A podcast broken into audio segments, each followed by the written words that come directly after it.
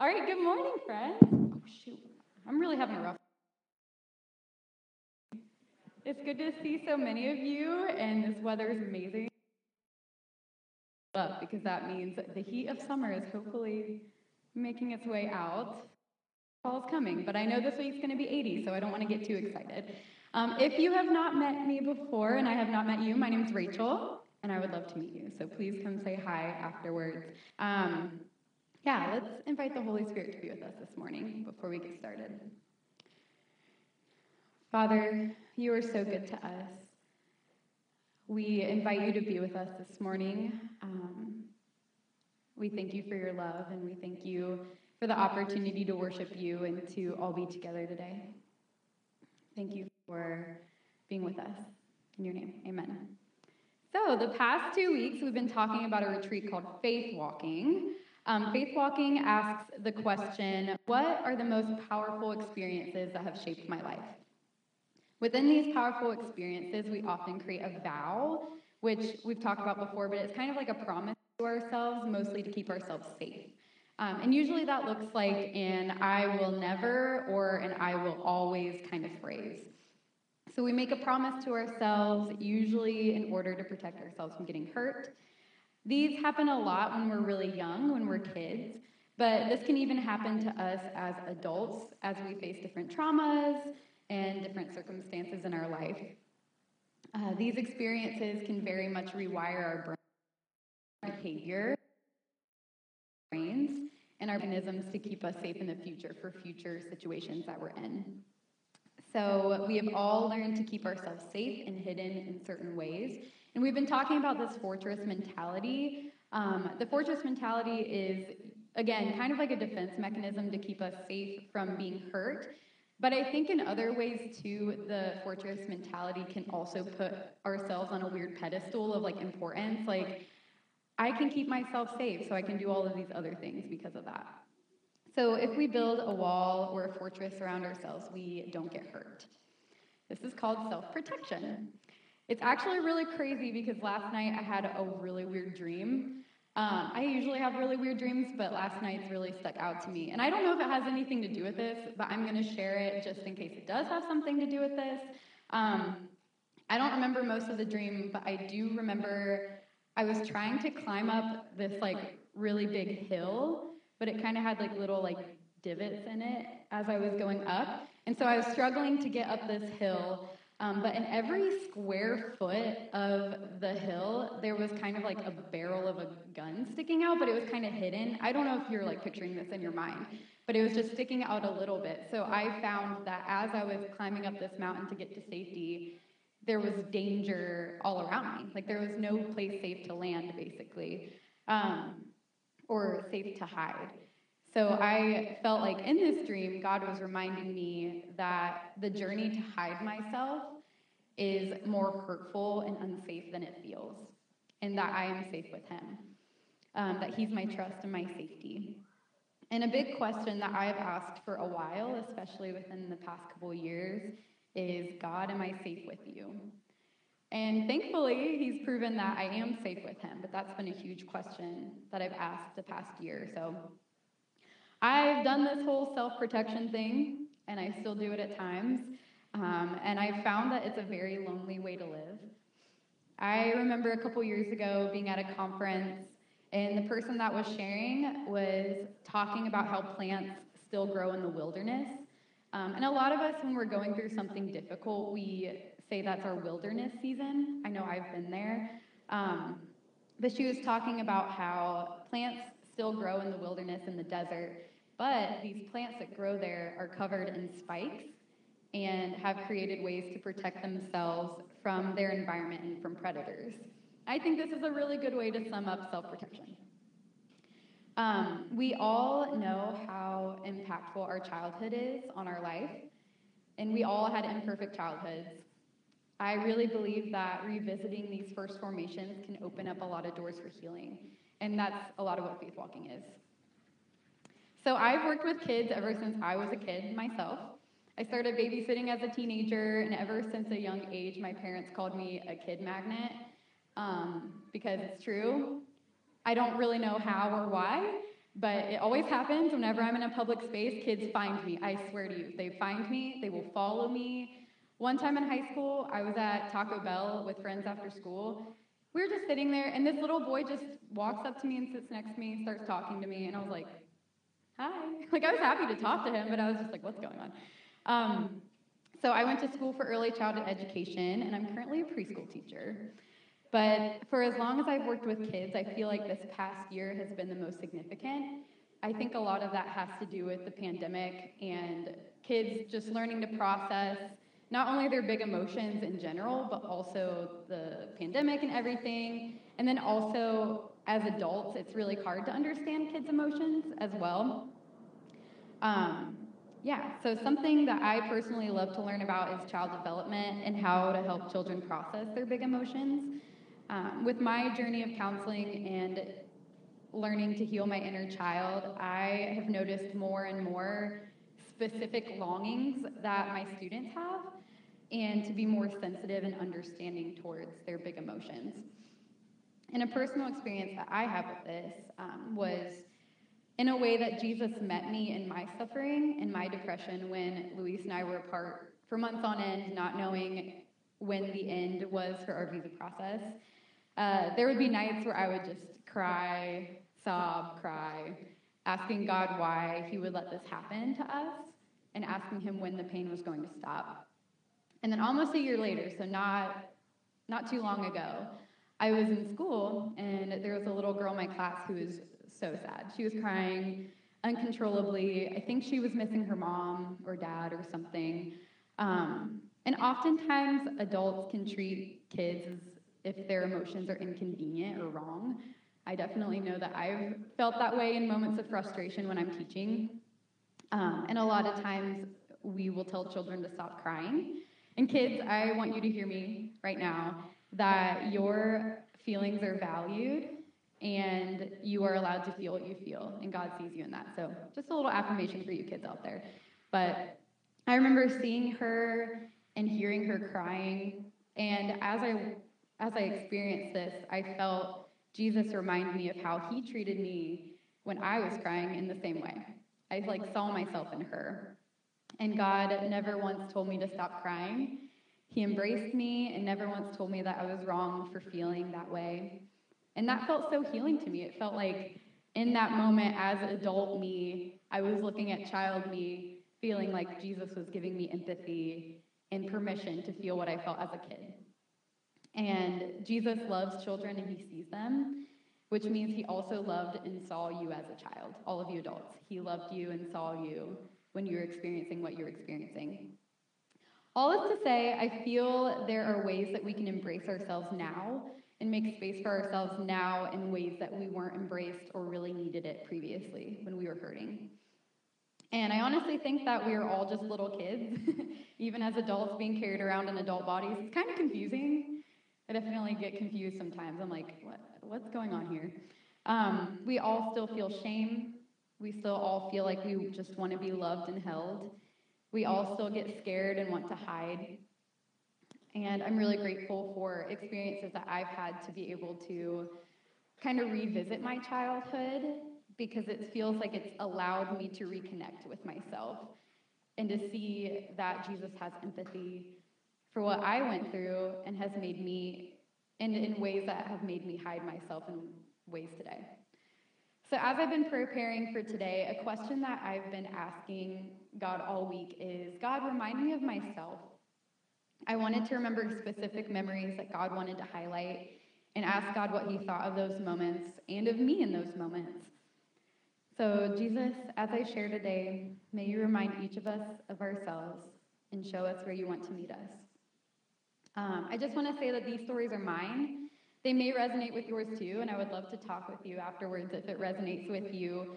Um, and I have no shame in them, and I'm sharing openly. So please be kind to me, and also be kind to yourself as you listen to these stories. Um, so, yeah, I wanted to share some stories of my own life when I made vows in order to protect myself. Um, it's weird because I feel like I have a hard time remembering my childhood. I don't know if any of you feel that way. And I don't know why that is.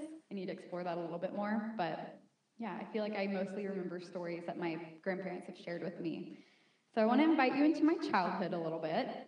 For those of you who do know me, and if you want to understand what I was like as a little girl, just imagine me now, literally pretty much exactly the same, but shrunk into a five year old body, which isn't a lot of shrinking because I'm already a very small human being. So maybe just like a foot or so. Well, no, probably like, eh, you know how big a five year old is. Um, I was very outgoing and carefree as a kid. I was very confident in myself and what I believed in. I had a lot of energy. Probably not surprising to you. And it's funny because sometimes late at night I get like a burst of energy and I don't know where it comes from. And I'll be like wide awake. And Luis calls that my crazies. He'll be like, I see that you have the crazies. I'm like, yeah, I do. I think that was last night. I was just like all over the place. Um, I really, really loved life and I really loved people. And I loved them freely. I was a leader, creative, full of laughter. And for a while, I knew that I was loved and cherished. I had a sense of justice and in doing what was right. I was very concerned with being good. I was a little anxious and highly sensitive. I was definitely a people pleaser, but in a very innocent way. An example of that is my grandpa was a leader in his church, and every single week he would lead like the sprinkling baptisms and the anointing with oil. And I would go up every single week. I would get anointed, I would get baptized. And I did it because I knew that it would please him and bring him joy, but not in a way that I felt like I needed to earn love from him or that I needed to do something specific. I just knew that it would bring him joy and it would please him. Um, so yeah, that, that was funny. Um, I was a happy accident, so I was not planned at all. Uh, my parents never got married after they had me, so I grew up with a split family. My grandparents helped raise me while my mom worked, and they became my closest friends. They're wonderful people, and I hope you all get to meet them someday. At a young age, I experienced abandonment um, from my father in that situation. So when I was four years old, my mom married my stepdad, who was a young and very insecure man. He loved me with everything he had, but it was insecurely as he became a father for the first time to a child that wasn't his. Um, after they got married and we all started to live together, I started to learn that there was a problem with who I was, and I had never really felt that before. Sometimes when we love, or sometimes we love people in ways that we think are protecting them, but it's not always the healthiest, and it's not always the way that they need to be loved. And I believe that none of these things were intentional that were caused to me, but that's just a little note. Um, I loved Jesus with everything that I was as a kid because my grandparents taught me how loved I was by him and about who he was. But I found that my outward love for Jesus irritated and embarrassed my dad. This is my stepdad. Whenever I say dad, I am referring to stepdad, just so you know. Um, it embarrassed and irritated him because he wasn't a believer and didn't understand. He would be embarrassed by me praying for our meals in restaurants. And I distinctly remember one time I was singing a worship song in the back seat of the car, and my dad angrily told me to stop singing. Um, and even to this day, because of that, an insecurity sometimes rises up within me when it comes to singing and worshiping. So there were so many small things like this that tried to steal my joy as a child. Um, growing up in my house felt like a war zone and walking on eggshells constantly. My parents would fight very often when I was younger, and those fights were very hurtful and explosive. And it was a very emotionally turbulent environment that didn't feel safe for little sensitive five year old me. Um, innocence and naivety met blinding anger directed towards it, and it didn't make any sense. Uh, my parents' tone of voice was always snappy and condescending towards each other and towards us. And I remember saying I would never treat my husband the same way they treated each other, and it made me terrified of marriage. I was so scared to get married for so long because I didn't want to be them, and I didn't want to be that way. They would threaten to leave, there wasn't a lot of stability. I often would have to comfort my mom and brother after fights. Um, and I didn't really feel like I was able to have my own needs and felt bad for asking for things. So I promised myself that I would take care of myself and I would never need anything from anyone and that I would make sure I was okay so I can take care of others. Um, my childhood lacked the affection and emotional guidance I needed from parental figures, so I learned to figure things out on my own and self soothe. I would be terrified to get in trouble because I knew that it would lead to my parents fighting. And as I previously said, I was very concerned with being good and doing right as a kid. And through that, I slowly learned that even if I did things right and was good, it didn't matter because I would still get in trouble. I would get in trouble for things that I didn't do. Um, my parents would assume my character and actions. Um, and I wouldn't be able to get in a word to defend myself. So even as an adult, I still have assumptions placed on me, but thankfully I've been given the tools to learn to filter through what are lies. So it felt like I spent my whole life trying to prove that I was good to people who didn't see me as good. And I learned that my voice wasn't respected, so I needed to defend myself. And I still see this in my relationships today. I have a hard time accepting help without being defensive because I relied on myself for so long. Um, sometimes I have trouble reciprocating vulnerability because I got so used to taking care of other people and like asking them how they were and making sure they were okay. And sometimes I feel I just share facts about my life instead of truly being vulnerable in those moments. And my dad eventually became a Christian, but along with it came a lot of fear fear that my brother and I would end up like my cousins, drinking underage, drugs, getting people pregnant, etc. And with this fear and insecurity came control and more assumptions. And this made me wonder if I could even trust myself or trust my own intentions. Were my intentions actually good? Was I good and trustworthy? Or were, was I just the assumptions that were made about me? Was that all I was going to ever be? Um, it's interesting because another thing that I think of, another distinct memory that I have when I think about my childhood, this is kind of along with the anxiety thing, is I would pray the same exact prayer every single night, the same prayers in the same order. If I missed something, I would cry uncontrollably, thinking that God didn't hear me and wasn't going to answer them. And I also would pray like prayers about like asking God to kill all the bees and the mosquitoes and the crocodiles and bears because I was afraid they were going to come after me. So that obviously didn't happen because we still have them, and thank God we still have them because they're really good.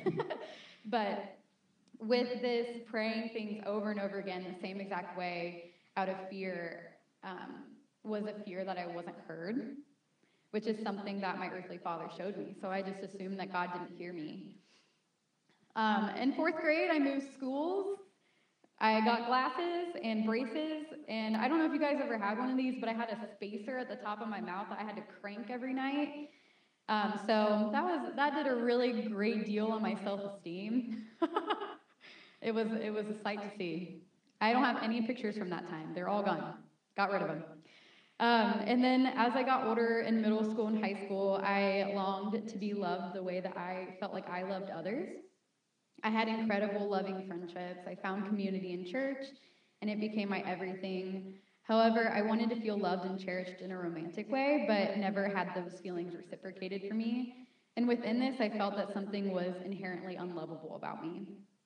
I felt unwanted and out of place.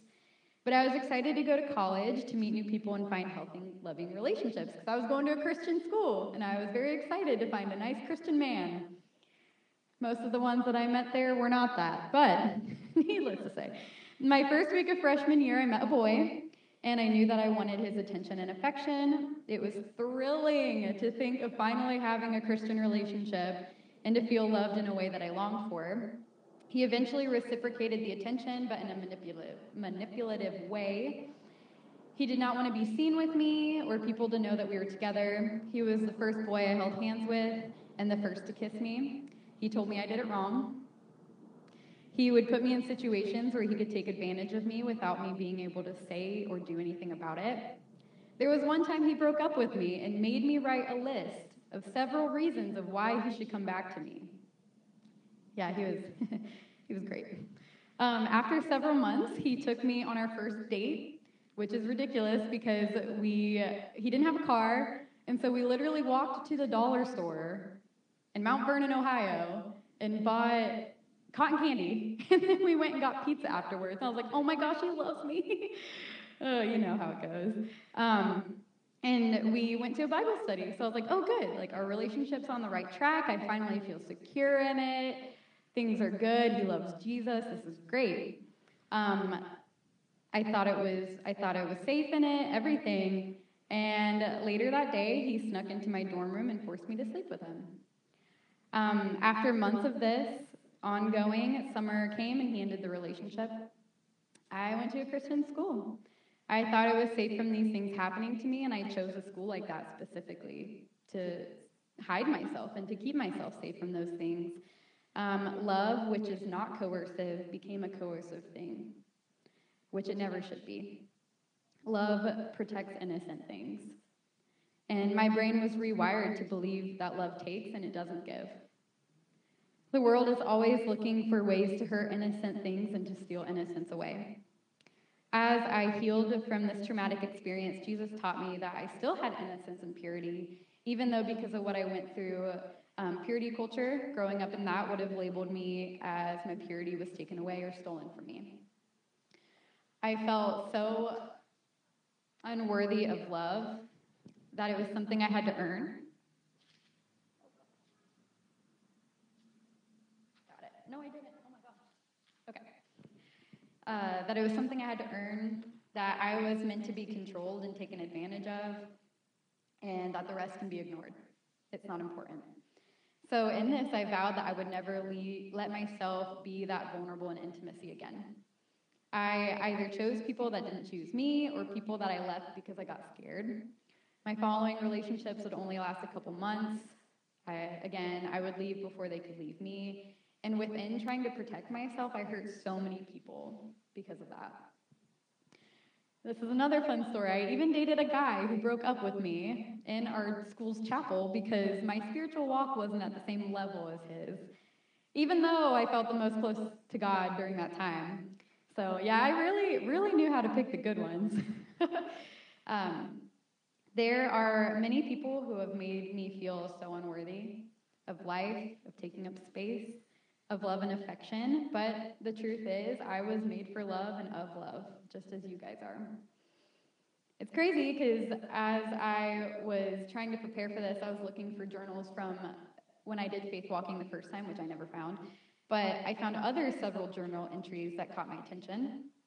So a few years ago, I was processing some of my childhood wounds and some of the lies that I had come to believe about myself through them things that the enemy used to fight for my identity with, but I also answered the question what truth has God fought for me with? And I thought I would share some of what I wrote because some of them might resonate with you today if you're believing lies about yourself, which all of us do. We all do. Um, the first one is Your emotions and nurturing are a gift, and from me, and are a part of who I am. You are so loved, unbelievably and extravagantly so. A love that poured out everything for you, a perfect love. You are fearfully and wonderfully made. I delight in you, who you are, and what you look like, and your beautiful heart that I formed. And there's no mistake in that. You are good without doing or being anything. You are good because I made you. I think a lot of us feel alone We've protected ourselves so much to a point that even in our close relationships, we still feel alone and that we're not getting close to anybody. I felt that way for so long. So long. Even in my closest friendships, I felt that for so long. That I wasn't, I just couldn't get close enough. I wasn't allowing myself to. Your guys' papers are flying around. okay.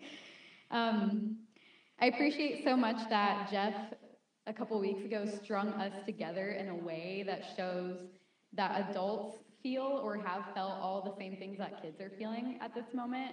I thought that was so amazing. I wish I would have known that as a kid, that the adults around me felt the same way. They felt scared, they felt alone, they felt shame.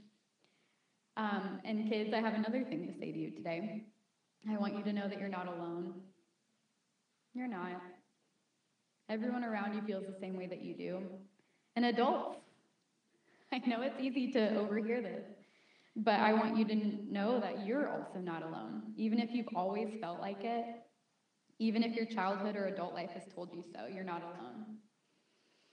Um, I love what Jeff said a few weeks ago that we all have God gifts that are specific for each of us. There's no other person on earth like you. Even if your friends are very similar to you and you feel like you're the same person, they're not the same as you.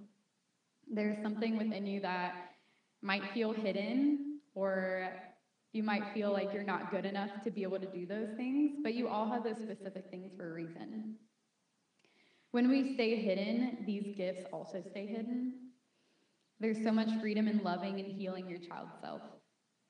Some of us have done a lot of work with this and done counseling, but for some people, this is a new concept and it can feel really scary. And honestly, it sucks. like trying to go back and like work through all the things that have hurt you and trying to remember your childhood and traumas, like it's not fun. It's not a fun process at all. And I'm even the kind of person that's like, Jesus wrecked me. Like, I love emotions. I love talking about my feelings. Not everyone's that way, but even for me, it sucks. but what I've found is there's so much healing to come, and it offers so much freedom. And a scripture that I have loved for a really long time, but more so recently, is let me find it. It's 2 Peter 3 9. And a lot of us know this as this is the NIV version. It says, The Lord is not slow in keeping his promise as some understand slowness. Instead, he's patient with you, not wanting anyone to perish, but everyone to come to repentance. But my favorite is the message version. And it says, Don't look the, overlook the obvious here, friends. With God, one day is as good as a thousand years, a thousand years as a day. God is not late with his promise, as some measure lateness. He's restraining himself on account of you, holding back the end because he doesn't want anyone lost. He's giving everyone space and time to change. Change is scary, it's not fun, but if God is patient with us and he's giving us space and time to change, then we've got all the time in the world. And we've got all the healing in the world offered to us. And another verse that I just came across this morning that I highlighted um, We've been talking about finding safety in God and finding Him as a safe place and a home. And even All Things Rise is saying that, um, that God has made Himself a home. And this is Psalm 90, it's the Passion Translation. It says, Lord, you have always been our eternal home, our hiding place from generation to generation. God is trustworthy. He's trustworthy to bring you healing. He's trustworthy to show you where he was when you were hurt. And he wants to he wants to bring hmm, I don't know, he he just wants to bring that to completion. He wants to show you where he was. And if you're wanting to explore this a little bit more without committing to faith walking, I love a book called Scary Close by Donald Miller. It's one of my favorite books. I've read it like seven times and I've gifted it to like I don't even know how many people, but it's an amazing book. It's talking about um, your relationships and how you show up in them. And it really helped me in my relationships, especially close ones. I love the song All Things Rise so much. It has so much significant in my life, significance in my life. And I'm thinking about the lyrics. It says, All things once sown in weakness, you raise in promise. Us deciding to pursue healing is sowing in weakness. It's trusting and allowing God to grow out of our weakness something beautiful and revealing his promise for us along the way. He strengthens our weakness, our brokenness, and our stories. As I've learned to rewrite my vows, and I'm still doing this, God is speaking to me and giving me new experiences to show me who I truly am. In the past year, I've been able to see God's unconditional love and provision, which is something that I didn't see for a long time. Not, not because of God, but because I learned that love and earthly love is sometimes conditional um, and controlling. God has shown me that my voice has power. He gave me a voice to speak truth and love. I'm good, and I don't have to earn that.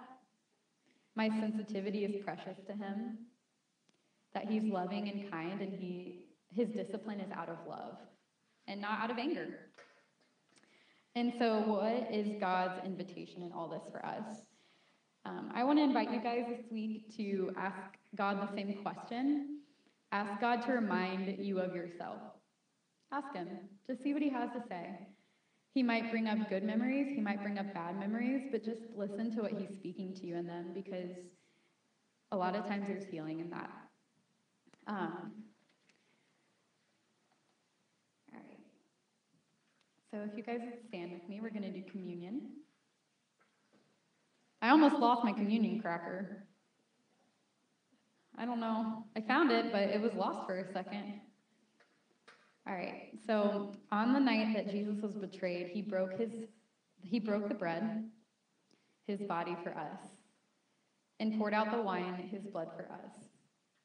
I think sometimes we overlook the word betrayed, that Jesus was betrayed for us, um, for the betrayals that we have done to others and perpetuated, for the ways that we've betrayed him, and also the ways that we've been betrayed ourselves. There's forgiveness and healing and communion.